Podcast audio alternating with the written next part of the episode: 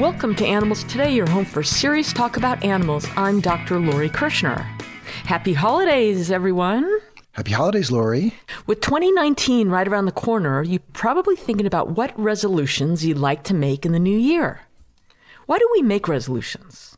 Well, more likely than not, to improve our lives and to make the new year a better one for ourselves and others. Well, how about considering adding to your list one or more pledges to help our animal friends? Peter and I are going to talk about some ideas for New Year's resolutions to help animals. And I'm going to start with a real easy one to consider, and that is learn more about a current issue that somewhat already interests you that will help you become an effective advocate. Take, for example, you sort of know or heard that declawing a cat is inhumane or cruel, but you're not sure how or why. But it interests you, maybe because you have a cat or you like cats, and you want to educate yourself about what does surgically removing a cat's claws entails, and the reasons for people wanting to declaw their cat, and why there's almost never a good reason to put a cat through this cruel, unnecessary surgery. So do a little research. Find articles or a website or an organization that speaks to that and commit to learning more about it. And then when the appropriate time comes, like when you hear that your friend is thinking of declawing their cat, you can educate your friend on why this is a really bad idea and you can offer some humane alternatives. And you know what? These days with social media, sharing an article with your friends about any topic is so easy and can be extremely effective. And really, simply just committing to 20 to 30 minutes on educating yourself about any animal related topic. Maybe something you've always wondered about or question yourself. For example, people ask me all the time, how is eating cheese or the production of cheese cruel to the animals? You're not killing the animal to get the cheese, so why is it cruel? So spend a few minutes reading about the cruelty inherent in the production of milk and cheese, and perhaps this new knowledge will even change your thinking and your own behavior. Lori, I like that very much. And uh, later in this discussion, I'll have a few more ideas that actually take off on that general idea of educating yourself. I do like the fact that in 20 or 30 minutes, you can fulfill your New Year's resolution. That's a good thing about that one, right? Yes. You don't have to go to the gym three times a week. That's good. But here's another one, and it's a sort of general thing, and that is elevate your knowledge about shopping. And that is be a more conscientious shopper. And that's easy to do. You want to be looking for cruelty free stuff. Now, it can be overwhelming if you try to accomplish this on day one. So spend a little time at home, familiarize yourself with the brands and the lines that are cruelty free. Maybe download an app or two that will help you check things on the fly and just familiarize yourself with the uh, companies that are generally cruelty free. So it doesn't seem to be such a burden. You know, oh, that's the kind of soap I want to get. That's the sh- these are the shampoos that I want to get. These are the things that are not tested on animals or don't contain any animal products. Okay. And so armed with this knowledge ahead of time, uh, it becomes part of your just way of being. It becomes almost unconscious and second nature. So uh, with a little work, it becomes part of how you interact with the retail universe. That'd be a good thing to do. You like that one, Lori? Love it. Okay, this is one you've heard many times before, but volunteering at a local animal shelter is a great way to help animals. Many shelters need volunteers to do things like walking dogs or playing with the cats, or something you've done in the past, Peter, which is taking pictures of the animals at one of our local shelters and posted them on social media. Yeah, that was pretty fun. Yeah, I mean, whatever it takes to get more visitors to these shelters, get more traffic through them, finding loving homes for the animals, and freeing up some space for more homeless animals. So give volunteering at a shelter a try. See if it makes you feel good. In addition to donating your time or skills, you can also make a monetary donation or donate specific items. Shelters are always looking for blankets, maybe toys. Just call them and ask what you can do or what you can bring. It'll make you feel good yeah, there's usually a variety of jobs that they'd be happy to show you what to do, right? So, you bet. Yeah. Okay, and here's another one help stray and feral cats. And for me, when I think about those feral cats out there, the thing people can do, I think, to help them is to educate the people who are feeding them, people who think they're helping stray cats just by putting food out and not managing them so all that happens when you do that is you get more and more cats and then more litters and then more cats and doesn't help anything. So it's easy enough to learn how to help these cats without causing them to reproduce. That's the trap, neuter, release. Many local rescue groups can instruct you and help you to get through this, uh, tr- teach you how to trap these cats humanely and then uh, get them fixed and then release them and feed them after their ears are tipped and you know they're not going to reproduce, or they'll come out and do it for you. But just don't feed them and conclude that you're doing the cats a world of good. You really need to look at the big picture. Yeah, that's a really good one, Peter, because our feral cat population is really out of control in so many areas and communities around the country. Taking the initiative and partnering with a rescue group and a veterinarian, trap these cats, get them fixed, and release them in the area they were found, and then providing the food and water they need really will make a huge, huge difference. Okay, here's a resolution I'm not quite ready to take on, but maybe someday, and that is become a foster parent for dogs or cats. So, foster parents, they're like a bridge to a permanent family, say a rescue group or a shelter. You uh, hold that pet and help give them a place to live until their forever family can be found, right? And the dogs or cats live with you, maybe rabbits, whatever you're into, until the adopters are uh, paired with your animals. And then you say bye bye, and then you do it again. And it's a really great thing because by doing this, you take the pressure off the shelters, you free up space. It's like a relief valve for them. Yeah, exactly. Uh, still, I imagine it would be emotionally hard to give up an animal you've been living with for a few weeks or longer. But people do it. You know, I admire them. Maybe someday we'll try it, but uh, not with our current group of animals at home. You've heard the term failed fosters, right? Potential fosters just fall in love with the animals they're, quote, temporarily caring for, and then they ended up keeping, so they are failures as fosters, I guess. I know. Oh. So here's an example of a good situation for that we see around here for foster parents. And let's see you are a Palm Springs snowbird, okay? Let's say you're retired and have no animals of your own and you've got a little place in Palm Springs, and then in the summer you go to your nice, cool other residence. So you've got a couple months here, a couple months there. You're a perfect situation to do some fostering when you're down here. You can have a few animals and then you get them adopted. You go back to Chicago or Minneapolis or Seattle or Vancouver, do it again a couple times there, and you come back. It works great. Okay, Lori, what you got now? This is a great resolution. Don't patronize circuses or other animal exploitation venues.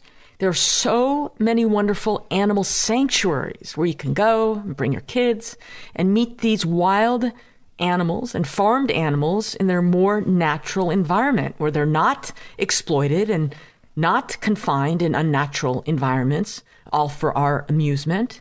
Also, if you learn about a circus is coming to your city or a rodeo is happening in or near your town, or your kid's school is taking a trip to the zoo, contact the organizers and explain to them that these kinds of events are teaching my kids that it's okay for humans to be cruel to animals, and it's teaching my kids that it's okay for us to exploit animals, and these are not the kind of values I want to teach my kids, and let them know you don't support it, and get others to voice their same opinion as well. Okay, Lori, here's one listeners have probably heard before, but I'll just put it out there as a reminder, and that is pledge to report neglected and abused animals you may come across, right? Our frequent legal expert guest, Bob Ferber, reminds us that animal neglect is very serious, as serious as animal abuse. And so if you see a dog tied up without water or without shade when it's hot in the summer, or if he or she looks underfed, you can anonymously, if you wish, report that situation to animal control or the police. If you suspect animal fighting or something like that, same thing. You can just report it. And it doesn't have to be a big deal. Just make a phone call, give an address, and move on and know that you've done something good. Okay, this is something we should all put in place, and that is establish a plan for emergencies or natural disasters. So plan ahead to keep your companion animals safe in an emergency situation by filling a carrier with leashes and bowls, food, veterinary records, medicines, a photo of each animal, maybe even a list of hotels that are pet friendly. Yeah, I like that. Make sure you have enough carriers for all of your cats. Good point. And make sure you've got uh, food and water for each animal. Oh, I like this one for our kids. Invite a humane educator to speak at your kid's school Or if you don't have kids, make it happen at a school near you anyway. HumaneEducation.org. It's a great resource for that. And they can assist and make the arrangements and make it super easy for it to happen. So, HumaneEducation.org. Or if you are really ambitious, you can take courses in humane education. Did you know that?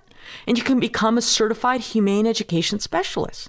And you can work directly with school administrators and teachers and shelter directors, law enforcement officers, where you can actively teach members of the community about how to help animals in their home and in their community. Lori, that's really a great one. I bet there are uh, listeners who really want to jump in and interact with the kids, and I think that's wonderful.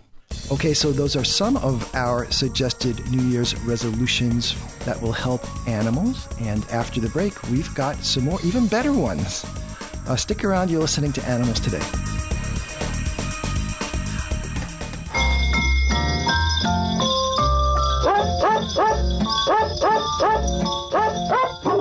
The holidays are here, and we want to remind you of a few things that you can do to keep your dogs and cats safe and happy this season. First, make sure the Christmas tree is secure and cannot fall over, and that tree ornaments, which can be eaten, are out of reach. And make sure the tree's water, which can get overgrown with bacteria, is covered so no one will drink it. Holiday plants like holly, mistletoe, and poinsettias are toxic to pets, and be especially careful with lilies, which can cause kidney failure in cats if ingested. Electrical wires should be covered or out of reach, and use extra care with candles, or avoid using them at all. Cats love to play with and eat tinsel, which can lead to intestinal problems and even surgery, so we suggest avoiding tinsel altogether. Don't let your pets eat chocolate, alcohol, table scraps, or anything sweetened with xylitol. And of course, don't give them or let them eat any bones, which can splinter and lodge in the throat or block the intestines. And remember, the holidays can be very stressful for your companion animals, so make sure your dogs and cats have a nice quiet place they can retreat to, away from your guests, so they can rest and sleep in peace. So happy holidays from everyone at Advancing the Interests of Animals, aianimals.org. That's aianimals.org.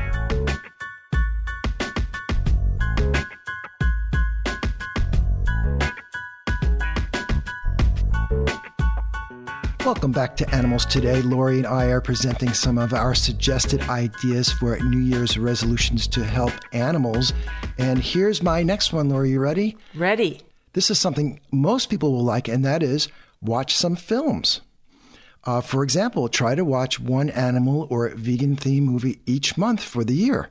Doing so will elevate and broaden your knowledge. It's going to help you identify which issues mean the most to you and uh, give you some action ideas. There are so many to choose from that are out in the past decade, such as The Ghosts in Our Machine, Food Incorporated, The Cove, Peaceable Kingdom, Earthlings, Forks Over Knives, Blackfish, Cowspiracy. I mean, it just goes on and on. The newest one is called Vegan 2018, the film.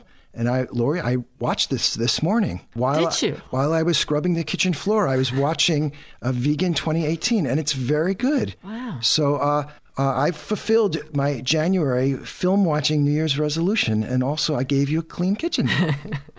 That's really great one, Peter, and it can be fun too and entertaining for people. This one's a little harder and, and is a little more hands on. Put an emergency kit in your car so when you come across a stray or lost animal, you can try to save them. Rescuers all have their own strategy on what is effective for them in these situations, but the very least, supply your trunk with some treats to lure a stray or lost dog to you, an easy to put on leash that can be used sort of like a leash collar in one, a bottle of water, a bowl, maybe some heavy duty gloves or a blanket. During the hot summer months, something in your trunk to break a car window. That's come in handy several times for me, mm-hmm. right? Yep. Okay, back on the theme of educating yourself.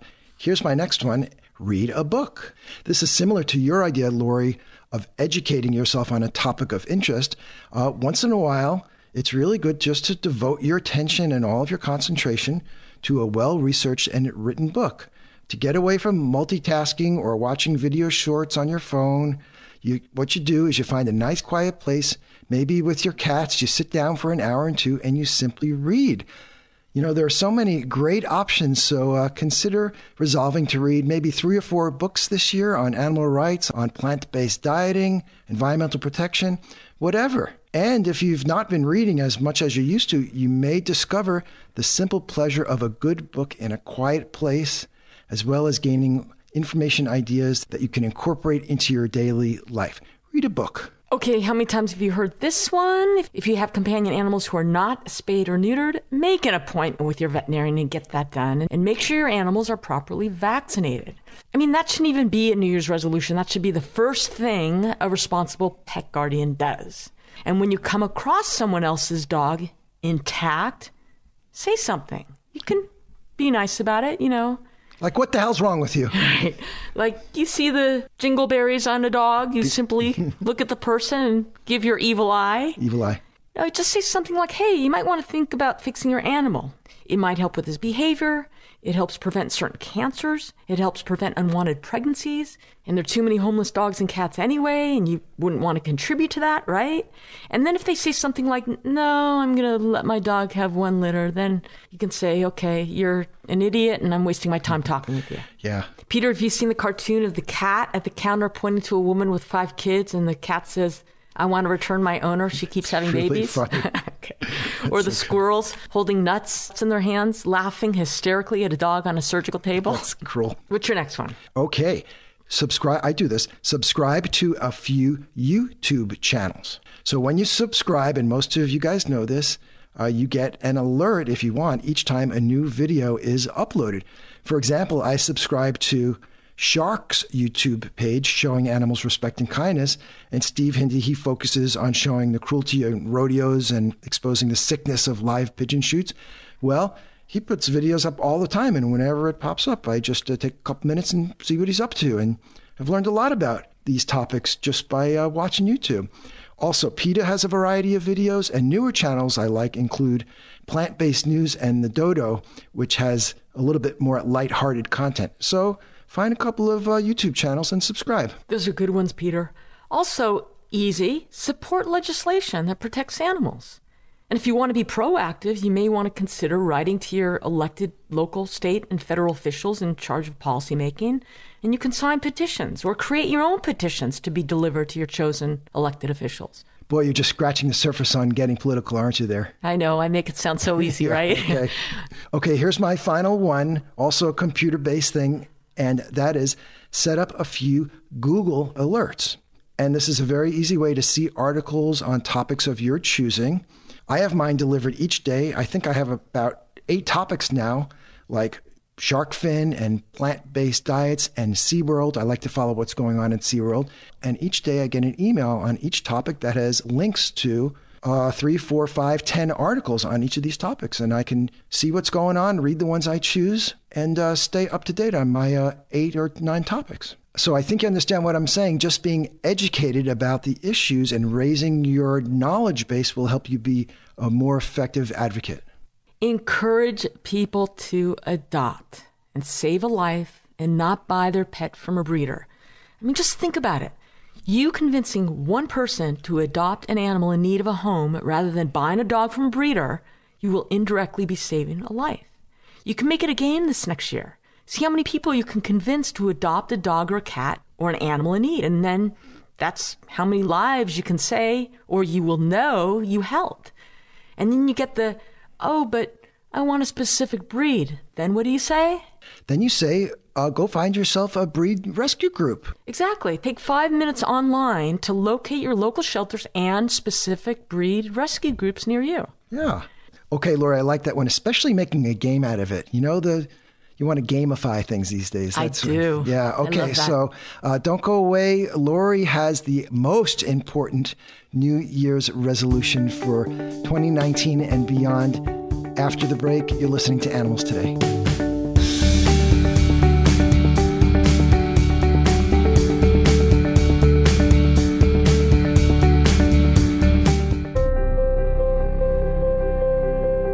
Every day in our community, countless animals are starved, beaten, and abused by people. And sadly, most of these cases go unreported, and the abusers get away with it. And in many cases, someone knew about the abuse but did not report it. So if you see someone hurting an animal, or even if you just suspect something, call the police or animal control right away. Animal abuse does not just mean physically abusing an animal, neglecting animals can be just as bad. So if you see your neighbor's dog being underfed, left without water, or tied up in the backyard without protection from the elements, it is important to report that too. In many cases, you don't even have to give your name, and your phone call may save an animal's life. Also, we know that many violent and abusive adults got their start by first abusing animals. It's true, people who harm animals often turn their violence against other people, and that is a cycle we need to break. Remember, animals can't speak out for themselves, so reporting animal abuse can save lives. This message is presented by Advancing the Interests of Animals. Visit them at aianimals.org. That's aianimals.org. For the past quarter century, International Society for Animal Rights has fought the battle against dog and cat overpopulation. Its programs include reducing income taxes by allowing a deduction for spay and neuter expenses, preventing animals adopted from shelters from reproducing, and requiring the mandatory identification of dogs and cats to prevent dumping the unwanted. For a list of all ISAR overpopulation programs, please see their website at www.isaronline.org.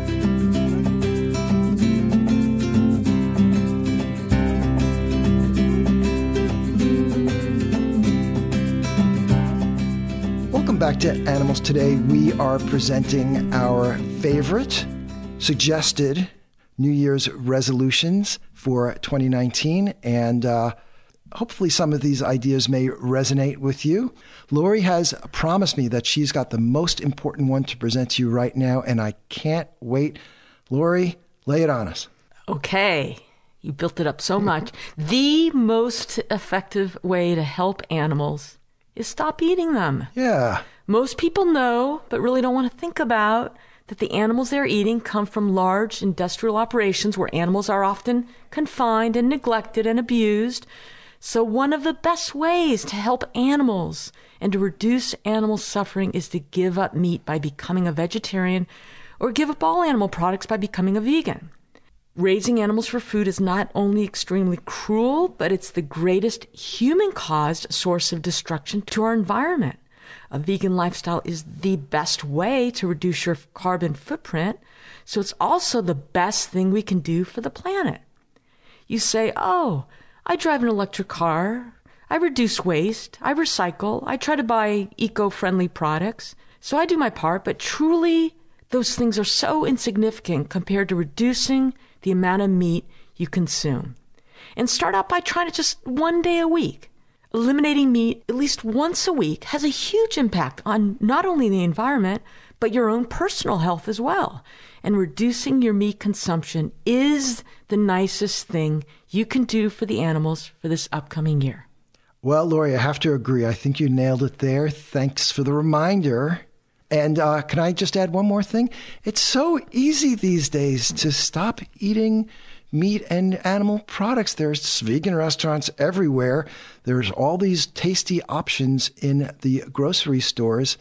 And uh, easy recipes online. People think, oh, what can I make? It's, it's, vegetables. It's all vegetables. It's really not. It's not like that anymore. And uh, like I said, watch that movie Vegan 2018, the film. You will get a bunch of great ideas and you'll see where this whole movement is going. It's the biggest food trend for 2018 and 2019 is uh, the vegan trend, and there's a reason it's growing. You're listening to Animals Today, your home for serious talk about animals. I'm Dr. Lori Kirschner. Every November is National Pet Diabetes Awareness Month. Diabetes, as you know, is fairly common in both dogs and cats. And last year we spoke with veterinarian Doug Coons about the condition in cats. Today I want to welcome Dr. Coons back to talk about diabetes in dogs. Dr. Coons is medical director of VCA Desert Animal Hospital in Palm Springs, California. Welcome back to the show, Doug. Oh, nice to be here with you, Lori, and particularly to discuss this interesting topic. So, Doug, how common is diabetes in dogs? Well, I can't give you exact numbers, but it's common enough that, at least in our practice, we have probably close to 100 to 200 dogs that are diabetic that we treat, and that's an eight doctor practice. So it's a big practice, but it, it's common. So, Doug, in humans, there are two types of diabetes. How does it work in dogs? Well, you know, in humans, there are type 1 diabetes, which is juvenile diabetes. That's, you know, children that get diabetes, and in, in and then type 2 diabetes, which is older individuals that are usually it's usually associated with obesity. And as we discussed previously in cats, cats get type 2 diabetes so that uh, their cells become resistant to insulin. It's not that their pancreas doesn't produce insulin. It just it's not utilized then by the cells in the body. Whereas with type 1 diabetes, which is the type that dogs get, there's actual destruction of the beta cells in the pancreas, which are the cells that produce insulin. So, and it can be due to a number of different things. It can be due to disease, uh, pancreatitis sometimes can damage the pancreas so that the beta cells don't produce insulin anymore. It can be an immune mediated disease where the immune system destroys the beta cells then there are some other less common diseases that can cause it, but uh, it, it's pretty common in dogs. Are there certain breeds that get diabetes more frequently? Yes, there are some particular breeds like Australian Terriers, Beagles, Samoyeds, uh. Those are the common breeds that have a genetic predisposition to diabetes. We also see it uh, not uncommonly in poodles, uh, miniature schnauzers, but it can occur in any breed. Right, right. And is it more common in males or female dogs? Actually, it's a little more common in females. How do you approach a dog with possible diabetes in your office? And how do you confirm the diagnosis? Well, usually people come to us with the complaint that their dog is drinking excessive amounts of water mm-hmm. and ha- often having accidents in the house. And so when someone comes in with that history with their dog, uh, you know, there are certain questions that I always ask, such as, you know, when they do have an accident in the house and you clean it up, is it sticky? And it, has there been a change in weight in, in the dog? Because sometimes these dogs are losing weight, but it requires really blood work to confirm a diagnosis of diabetes. Uh, we like to look at both the the blood sugar levels, and also we want to do a urinalysis to see if there's actual uh, sugar spilling into the urine. So you mentioned drinking excessively and urinating a lot or making mistakes in the house. Any other symptoms we should know about? You know, the other thing that occasionally happens is I have a client that comes in and says, My dog has all of a sudden developed cataracts. And uh, when we start checking, we find that their blood sugar is elevated. Uh, dogs are are very prone to forming uh, diabetic cataracts, whereas cats, uh, it's it's really unusual or rare to see a cat develop cataracts from diabetes. But I would say probably the majority of dogs that are confirmed diabetics at some point will develop cataracts unless the diabetes is very well controlled and and from an early stage. Right. Are certain dogs quite sick at the time of diagnosis, so they require hospitalization? They can be. Yeah. If, if the blood sugar is so high that the dogs develop what's called ketosis, where they form ketones, then those dogs are really sick. They're vomiting. Uh, the liver is affected. Yeah. Uh, and they need to be hospitalized and put on IVs for a period of time, and the blood sugar needs to be very closely regulated. You know, we're checking blood sugars every few hours with those dogs and and giving types of insulin that uh, will have rapid onset to help pull the, the blood sugar down and and it's a solvable problem but uh, but it's potentially life threatening. Right. So always better to catch it early. And do dogs with diabetes get secondary organ damage like people do with diabetes? Things like renal disease or peripheral neuropathy and retinopathy? You know, they don't as a rule, and it's because they don't live long, long enough to develop those problems like we do. uh, cats develop peripheral neuropathy, but dogs, the main uh, other organ damage that we see uh, are, are, the cataracts that we mentioned previously. Right. Doug, can you tell us about treatment in the short and long term? You know, in the in the short term, of course, it's approaching these dogs if they're really sick, dealing with underlying disease. If a dog has pancreatitis, of course, the important thing is to get the pancreas under control. And often, if that's done, then the diabetes is transient, so it only lasts until the pancreas is working well again. If they're ketotic, of course, we have to solve that problem. But long term, with insulin, none of the oral medications that people take work in dogs. Hmm.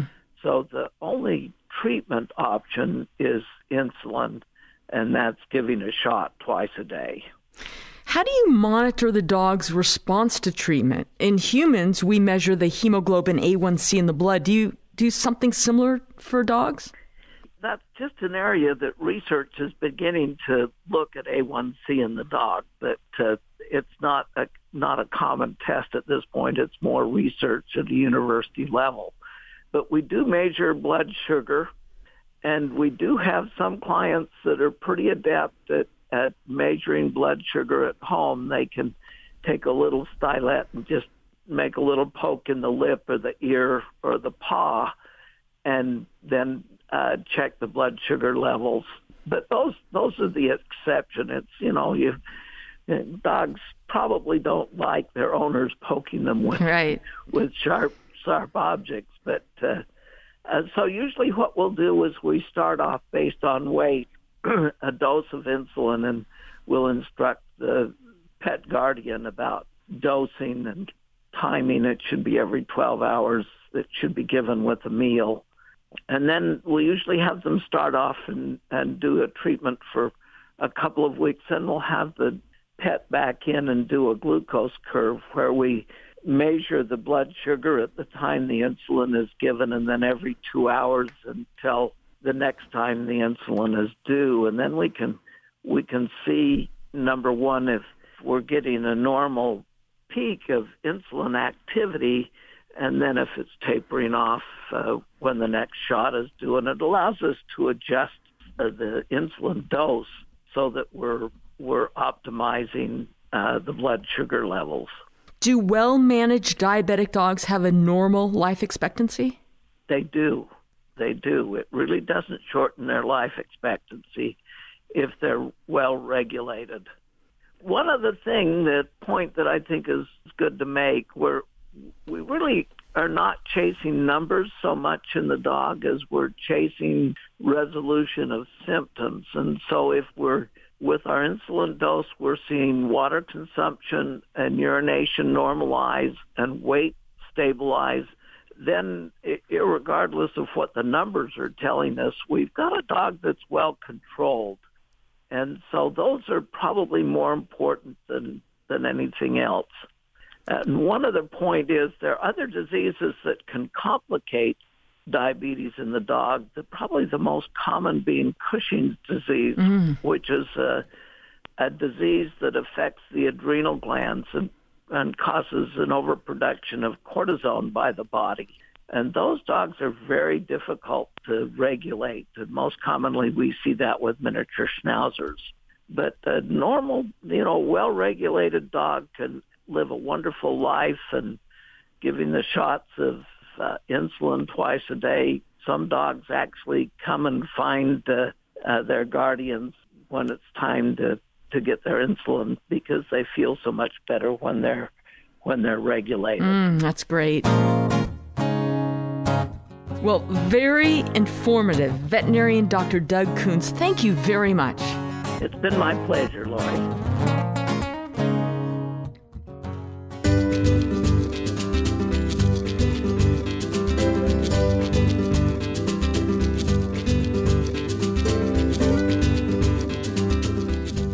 Game show host Bob Barker, actress Tippi Hedren, journalist and author Jane Velez Mitchell, and rock legend Paul Rodgers all have in common? That's right. Each one has been a guest on Animals Today, In fact, people from all walks of life, like scientists, lawyers, dog and cat rescuers, and whale protectors, have shared their views and described their work on behalf of animals on the show. So keep up on the latest and most important animal news and issues from around the world each week right here. Make sure to join the discussion on Facebook and subscribe to the podcast on iTunes. And of course, I welcome your ideas and suggestions, so feel free to contact me at Dr. Lori, that's D R L O R I, at animalstodayradio.com. Lori, I've got a list of the top 10 songs about animals of all time. Are you ready? This comes from the uh, file. Anyone can make a list about anything and publish it on, on the internet. and I think that's what this author did. This one happens to be about 10 years old, but I think you'll like it anyway. So here are the top 10 songs about animals of all time, according to some guy. Okay, so um, number 10, Who Let the Dogs Out? Remember that one? Yeah. Okay, so um, I, Let the Dogs that's right. I went to YouTube uh, today, and 42 million people have viewed that video. Holy cow. Yeah, okay. Uh, number nine, Atomic Dog. This is from uh, that guy, George Clinton. I looked at that video. It's absolutely terrible. I don't And- remember that. And uh, it, I don't know why it's on his list. It's from the 80s. And really, it's a very dated video and a pretty cruddy song. Puff the Magic Dragon. Oh, yeah. Okay, Peter, Yeah. Paul, and Mary. Sure. They have, uh, there are a couple of versions online. There's 8 million views of one of the versions. That's a sweet little song. I wonder if kids know about that these days. I don't know. Probably Um, not. Then uh, Baby Beluga. Uh, remember Baby Beluga? No, okay, this was me. popular like maybe 15, 20 years ago. A singer named Raffi and his guitar, he Mm. would play for live audiences with kids in their parents' laps. And, and, and it was uh, and it was sweet.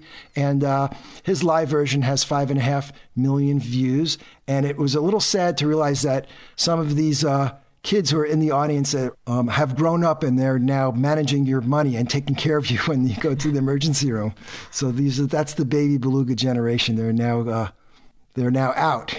Next one on this list, which I, I like, is Ben from Michael Jackson. Yeah. There's a great video uh, from the 1973 Oscars of the uh, child Michael Jackson, and that's got about 10 million views. That was uh, part of my childhood. I remember Ben.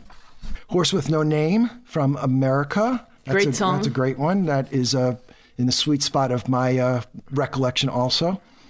Next one, number four on this list, Joy to the World, Three Dog Night. Love Right? that one. Everyone, who can resist that Right. one, right? Okay. Then the Beatles, Blackbird. We've talked about that before. That deserves to be on any list about uh, On every any, list. on any list about anything, right? Okay. Rockin' Robin. This is number two on the Oh, yeah. guys list. Yeah. Um, the original version by Bobby Day. That was from 1957. Okay, I don't remember that one. Don't laugh. And um, and number one, The Lion Sleeps Tonight by the Tokens. Many people in- sing that, right? yeah, recorded in 1961, 34 million you, YouTube views Hmm. by the Tokens. My parents liked the Tokens. Oh, yeah. Um, and uh, so that's to give you an idea of how many people ha- are viewing this, at least on, on YouTube, which is the way most people get some of this music. But like I said, this list is a little old, and I have. Uh, and you don't even want to give this guy credit. You're not mentioning his name. no, I'm not. I don't want him to come after me. But like I said, it's it's a it's an old list, and uh, there is one uh, song that just blows all these out of the water. You That know what that is? is? Baby Shark. Baby Shark. Oh yeah, That that, horrible silly video that you showed me a couple Yes. months ago. I never Well, heard of it till you showed that to me. I know it, it I guess not having kids, we don't know about those things. How many YouTube views do you think Baby Shark Oh my goodness. has? Okay, okay. Tens of millions. No, two billion views. two billion views of Baby Shark. Baby Shark, Shark. Something like that, yeah. Okay. So um, that's going to be the next generation of people who are going to be taking care of us in Oh my our God. in our old age. The baby shark generation. They're going to be of. giving you your medicine and driving you. Oh boy. They're gonna say, "Open your mouth, baby shark, shark, shark, come Take your medicine, medicine, medicine. Let's go to the bathroom, bathroom, bathroom. Oh my goodness.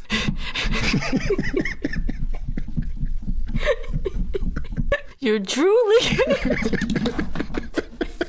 Oh boy. Okay, so hopefully the baby shark generation will uh, grow up to be upstanding, responsible citizens. I sure hope so.